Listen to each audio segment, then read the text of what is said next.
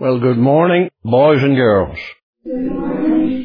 This is rather a special day, for me anyway, because it's my last assembly with you for this school term. And it brings to an end a school term that in later years you'll look back on and you'll remember as being a most strange time. Our country is passing through a strange time. Sometimes we don't recognize just what exactly is happening around us. But I feel that as the years go by, we will recognize and realize that something I can't really think of the proper word to use. Something wonderful, something strange, something that carries the mark of God upon it is happening in our land. Not just in our land, but across the world. Because boys and girls, this COVID plague, I believe, has been sent of God. Very few seem to recognize that, even Christians. Now when God is acting in such a very obvious way, we should sit up and take notice. And we should ask ourselves the question, why? But very few, very few give any thought to what purpose God had in sending this plague upon us. They're more interested in getting their worldly places of entertainment open again, getting back to their worldly ways and sinful ways. And they rage against the government because of restrictions that the government has brought in, which by and large are right. You know what I read the other day? I hope your geography's good. Off the north coast of Northern Ireland, there's a little island called Rathlin Island. Well, it's separated, you see, between the shore and the island, and there has not been one case of COVID on the island. Why? Separation. And the regulations brought in by government have basically been about separation. We wear a mask. I'm allowed to take mine off when I'm speaking to you. Otherwise, you wouldn't hardly hear what I was saying. But otherwise, I would be wearing a mask. And as part of the separation, we keep our distance. You're all spread out here, sitting apart, apart from some who are allowed to sit beside family members. But it's all part of the attempts to hinder the spread of this disease. When we go into shops, we have notices saying, remember social distancing, keep apart. Separation is the key. Of course, the Bible has always said that. The Bible tells us that separation is the key to avoiding sin and the judgment that it brings. Now, I didn't intend to say these things, but since they have come to my mind and I'm saying them, I'll read to you a few words from the very first psalm, but this is not part of our study. We'll be coming to Jonah in a minute or two. Jonah's standing over there patiently waiting on us, turning to his word.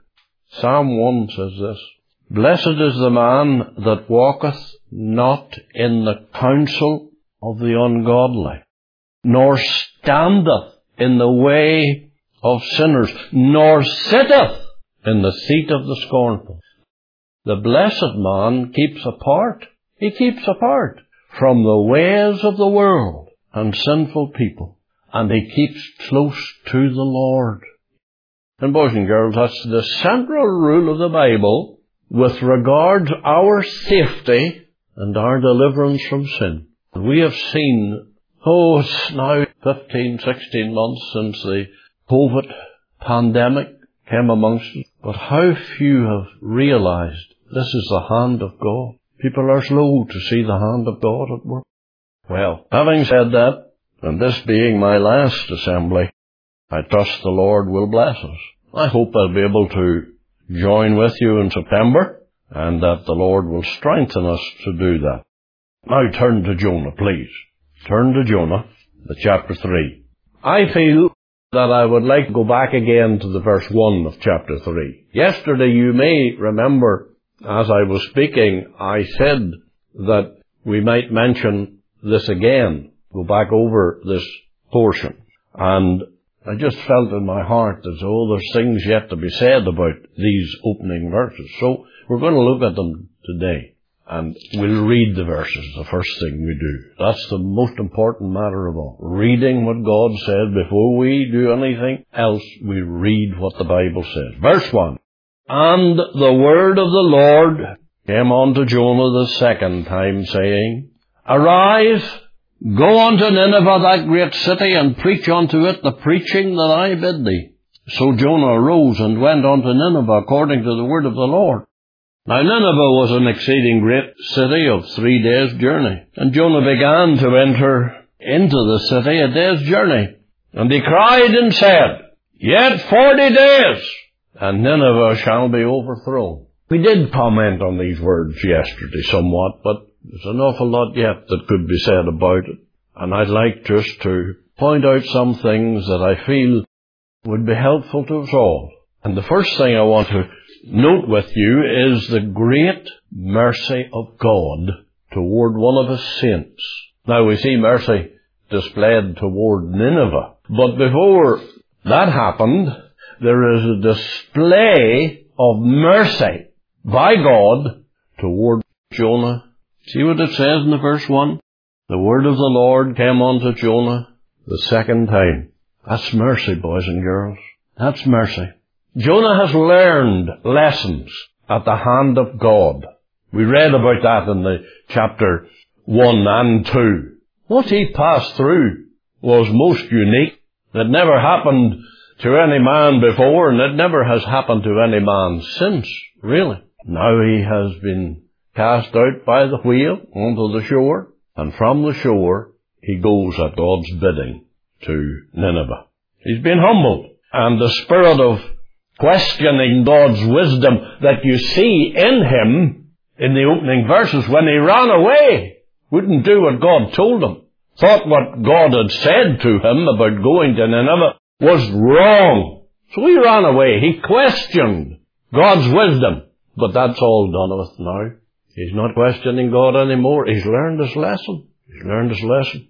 He's restored to the land of the living out of the belly of the wheel, but is also restored to obedience and submission to the Lord. He's like the prodigal in a way, isn't he? He went away defiant, passed through a time of trial, and then came back submissively and surrendered to his father. Well, that's what Jonah has done. That's what Jonah has done. And we have to notice the great overriding, overruling mercy of God toward this man Jonah. The word of the Lord came unto Jonah the second time. Listen to me, boys and girls, and I want you to think about your own conduct and attitude toward others. If someone says something to you that you think is nasty, what do you do? You say, I'll not talk to them anymore. I'm not speaking to them. Isn't that what happened? Over the years in the school, We've seen that happen. We've seen that happen. And suddenly too that we're always running about together, they're not speaking. Something has happened. One of them is annoyed with the other, but God doesn't do that. Now Jonah had offended the Lord. Jonah, in what he did, was most insulting, most offensive, most defiant toward God. And yet, the word of the Lord came again. The Lord didn't stop speaking. He didn't turn his back on Jonah. He didn't say, I'm finished with him. No. And what a mercy it is, boys and girls. When we deserve to be cast off, He doesn't cast us off. If you're one of His, He never will abandon you. He never will abandon you. This is the mercy of God. The word of the Lord came unto Jonah the second time. You know, when we're backslidden, we don't hear God. We're not in a state to listen and take note of what he says. And that was the state of Jonah in chapter 1. He ran away. He didn't want to hear. Now, by God's mercy, he has been dealt with. And when the word of the Lord comes the second time, Jonah's listening. Jonah's listening. That's important. Notice too, and this is important, what God says the second time is exactly the same as he said the first time. The message of God to Jonah is, according to verse 2 of chapter 3, Arise, go unto Nineveh, that great city, and preach unto it the preaching that I bid thee. And what does he say in chapter 1, the verse 2? Go to Nineveh, that great city, and cry against it, for their wickedness has come up before me. It's the same message to Jonah. Let me tell you something, boys and girls. There are many in this world that will come and tell you that the message of God has changed. It's different today from what it used to be, so that we don't heed the Bible anymore. There's plenty say that. I just wrote an article a few days ago against a lady who very foolishly was saying that very thing, even though she professes to be a Christian. She was telling us that there's another message. There's another message. But there isn't another message, boys and girls. There's only one message. And every time God speaks, He says the same thing. Here, God's word to Jonah was the same. Go to Nineveh and preach. Go to Nineveh and preach. There is no new message, and I want you to understand this. I want you, as you grow older and go out to work and face the world, I want you to ever remember God's message hasn't changed. The message that you read in Genesis is still the message for today. No new word. No new message. Again, and this is important, God entrusts His work to those who have failed. Do you hear me? What was Jonah? He was a failure. When first he was told what the Lord wanted him to do, he turned his back and he ran. He failed God. He was disobedient. But this man who failed God is the one the Lord turns to now and says, Jonah, I want you to go to Nineveh. God's giving this great task to a man who had failed him. And I thought about this. There's quite a number of wee thoughts come into my head. I thought of some of the greatest servants whose lives are mentioned in the Bible. And every one of them was a failure. Every one of them. Didn't Peter fail the Lord? Didn't he stand up? And the Lord Jesus was only a short distance away, and he stood up and he said, in response to a young lassie saying to him, Are you not one of them? Are you not one of his disciples? He said, No, no, I, I don't know that man. That's an awful thing. Peter did. An awful thing. And I am sure Peter lived the rest of his days. And when that memory came into his heart, it wounded him deeply. In the presence of the Lord Jesus, he loudly proclaimed, I don't know him. I don't follow him. He means nothing to me. What a failure that was. And yet Peter was the man on the day of Pentecost that preached the gospel in the power of the Holy Ghost and thousands were saved. God uses failures. Now that's a comfort to me. And I want you to ever remember that. Because you see, when we do fail God, and we all fail God, but when we do fail God, the first one to come and speak to us is the devil. And the devil says, you're finished. You're finished. You've ruined everything. There's no place for you in God's plan anymore. That's a lie. Indeed, boys and girls, that's all the devil can utter. He can't tell the truth. He can only tell a lie. And the Bible shows us that there is a place in God's plan and purpose for failures. Indeed, that's all he uses. Paul failed the Lord. Elijah failed the Lord. And I could go right down the line, bringing in Moses, bringing in David, Samson. All the great men were failures in their lives, but God, in mercy, restored them and made use of them. You see, God has nothing else to use but failures. As He looks round His people, there's one thing they all have in common. They have failed God at some time or other. And it's from them that God must pick His instruments and His servants. And by His grace, He uses such. And it is to God's glory that so much has been accomplished through the gospel when the instruments God has used have been failures. That shows that the works of God is not of man. The success is not of preachers or their personalities or their gifts and abilities. No! The greatest of them! Failures. The success that followed their labours is the result of God working and God's mercy. The second thing I want you to notice is the solemn duty that God gave to the preacher. Look at the solemn duty. Well, first of all, Jonah must go where he is directed. Arise, go to Nineveh. Go to Nineveh. If you're going to serve the Lord and be faithful to Him, there are times when it'll not be easy. In fact, I suppose we could say that never will be easy. Go to Nineveh, that great city. It was great in size and it was great in its sinfulness. It had a reputation throughout the whole known world in that day as a city of sin. And it was no easy task given to Jonah to go there. It was a great journey. There was quite a distance between where Jonah was on the shores of Israel, of the Mediterranean, all the way to Nineveh. Nearly 400 miles, I suppose, and he had to walk all the way. Oftentimes, going on God's work involves hardship and difficulties, and it's not easy. And when he went there, he had to face the great sinfulness of the people, contend with the people who were living lives totally void, empty of any consideration or thought of God. And into that world Jonah came to talk about God. Oh, no, it was quite a difficult thing God was giving him to do, uh, but he must go where God directed him. And it would seem to me that Jonah made no move until he was directed.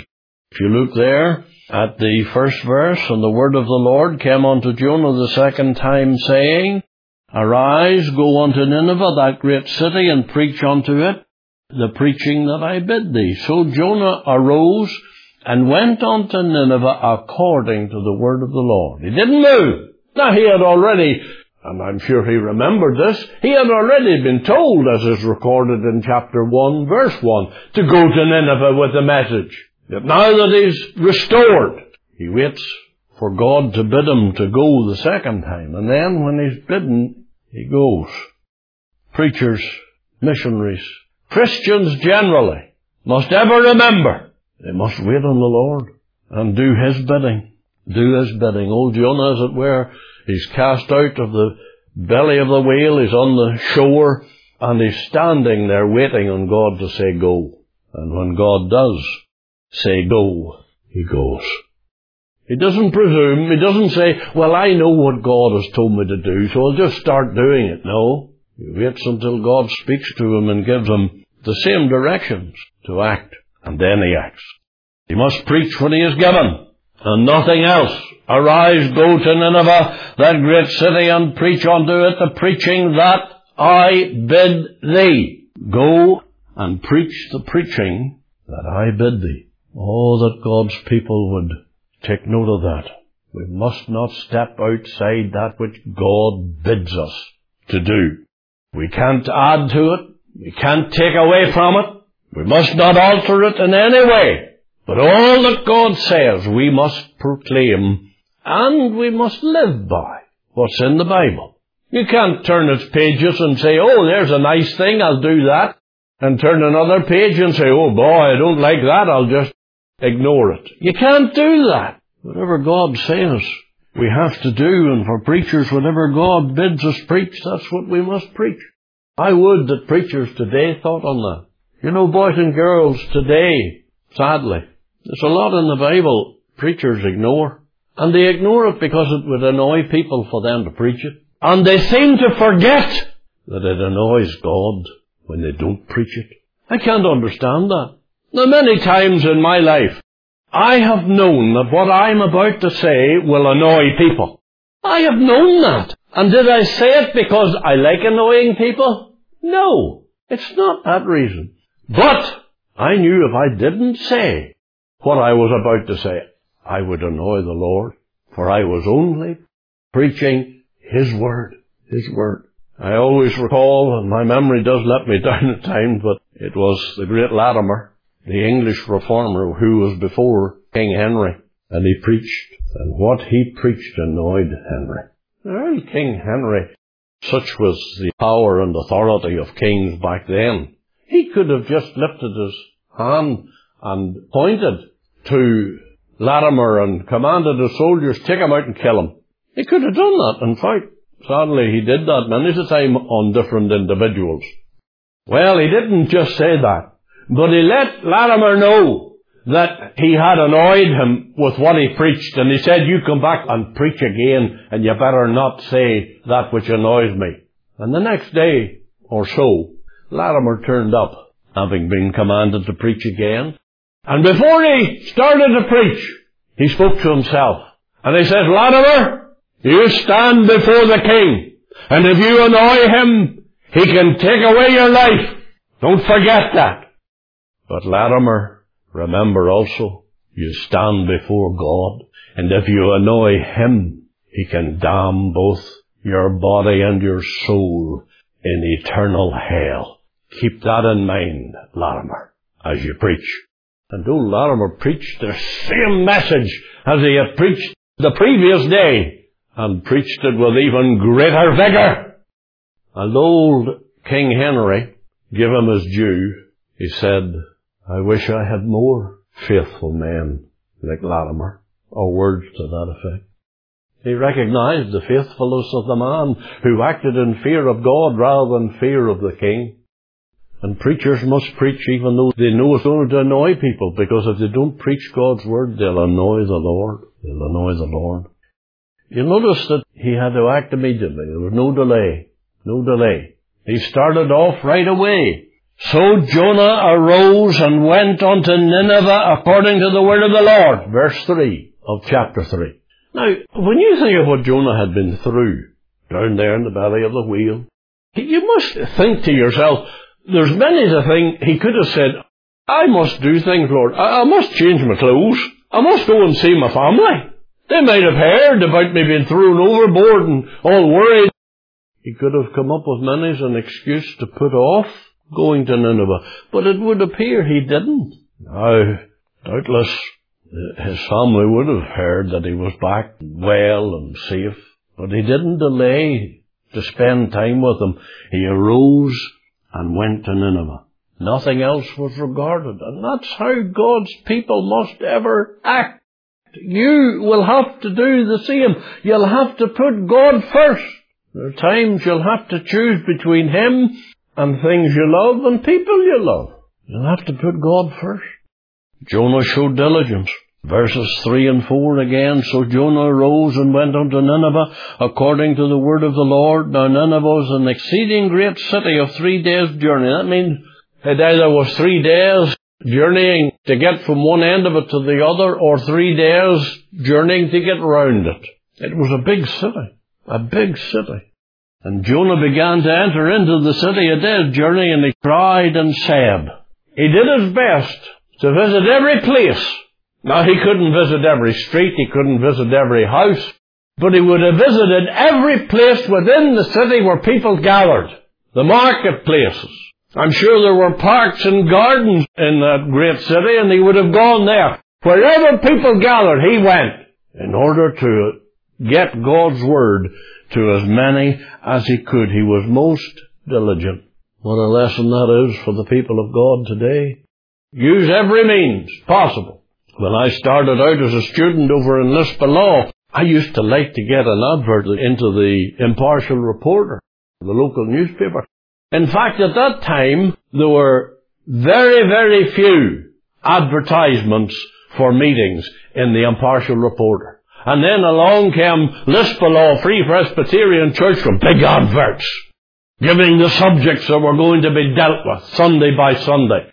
And others began to put in wee adverts as well, little mission halls and so forth and so on, in the area. I believe that even though it mightn't bring one person in, it did. But even if it hadn't brought people in, people were reading what the sermon subject was, and there was a stirring of their minds, I hope, as a result. Every means. That's what Jonah did. And then I want you to notice something that I thought about only when I was getting ready for today. Do you notice that Jonah was able to say exactly when the judgment was coming? He says in verse 4, Yet forty days and Nineveh shall be overthrown. Yet forty days.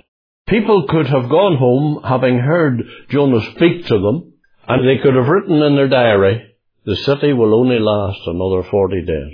Then God's judgment's coming. And I thought, well, God doesn't normally tell people when judgment is coming. In fact, the scripture says we know not the hour that God has appointed when Christ will come again and come in judgment against those who have cared little about His Word and His Gospel. We don't know when it will be. But here, God's telling the people of Nineveh exactly when the judgment's coming. And I thought about this. Why should God do that? And here are my thoughts on the matter. God had appointed a day, 40 days hence, in which he was going to destroy the city. That's not a long period. That's just a month and a half. Less. 40 days. Now, if Jonah had said, judgment is coming, there might have been plenty who would have taken note of that and said, yes, judgment's coming. We better think about this. We better think about this. I'll think about it tomorrow. And they would have thought to themselves, we have plenty of time. But they didn't have. And God in mercy was letting them know you don't have a lot of time. You've only 40 days. 40 days to get right with God and then chase after your family members and get them right with God. 40 days to prepare for the judgment that's coming. And I believe that because the time was short and the people needed every day of the 40, they were given that specific information. And as I thought on this, I thought of the time when the Lord Jesus is coming again. He is coming again. And just before His return, just before His return, people will be told He's coming any day now. People will be told He's coming any day now. I'll give you proof of this, for I wouldn't want to tell you something that's just my own notion. In Matthew chapter 24, Matthew chapter 24, verse 29, immediately after the tribulation of those days shall the sun be darkened, and the moon shall not give her light, and the stars shall fall from heaven, and the powers of the heaven shall be shaken. And then shall appear the sign of the Son of Man in heaven, and then shall all the tribes of the earth mourn, and they shall see the Son of Man coming in the clouds of heaven with power and great glory. Those verses 29 and 30 indicate that just before the Saviour comes, the world is going to be told He's coming. There will be signs in the heavens, the sun, the moon. It's not just a matter of a preacher saying something. God is going to employ the sun and the moon as a means of telling the world Christ is about to come. For time is short, the chances that men have of getting right with God are very, very few and very short. And so the Lord is indicating and will indicate at the very end of this age that the time has come. The time has come. And that's how it was with Jonah. He was coming to Nineveh and he was about to tell them the time has come. Your day of opportunity is about to run out.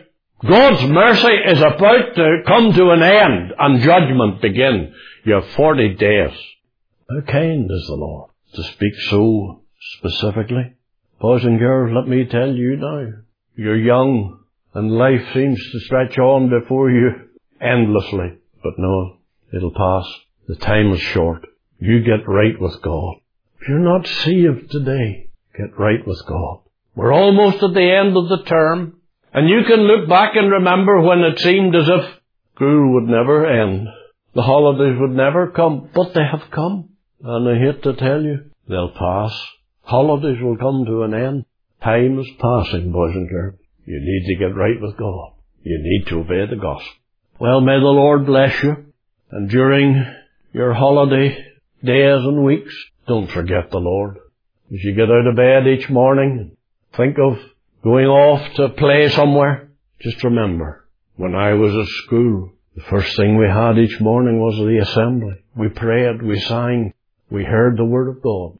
Don't forget that. And take time before you head out to play to read from the Bible and to bow your head and pray and talk to the Lord. Well, let's just close with a wee word of prayer. O God, our Heavenly Father, we can but appeal to Thee, Lord, to bless Your word to the hearts of boys and girls, for no matter what emphasis I may try to put upon it, it will enter no heart without the workings of Thy grace. Speak to each boy and girl here today, and grant Your mercy. Take care of them during the summer months. May they never forget Thee. Be kind to them, Lord, and draw them aside to Thee day after day. Undertake for the school and all its needs. Be with the boys and girls today and tomorrow and these closing days and with the teachers. And may they too find rest, refreshment in the weeks of the summer. Answer prayer for us. We ask it in Jesus' name. Amen. Amen.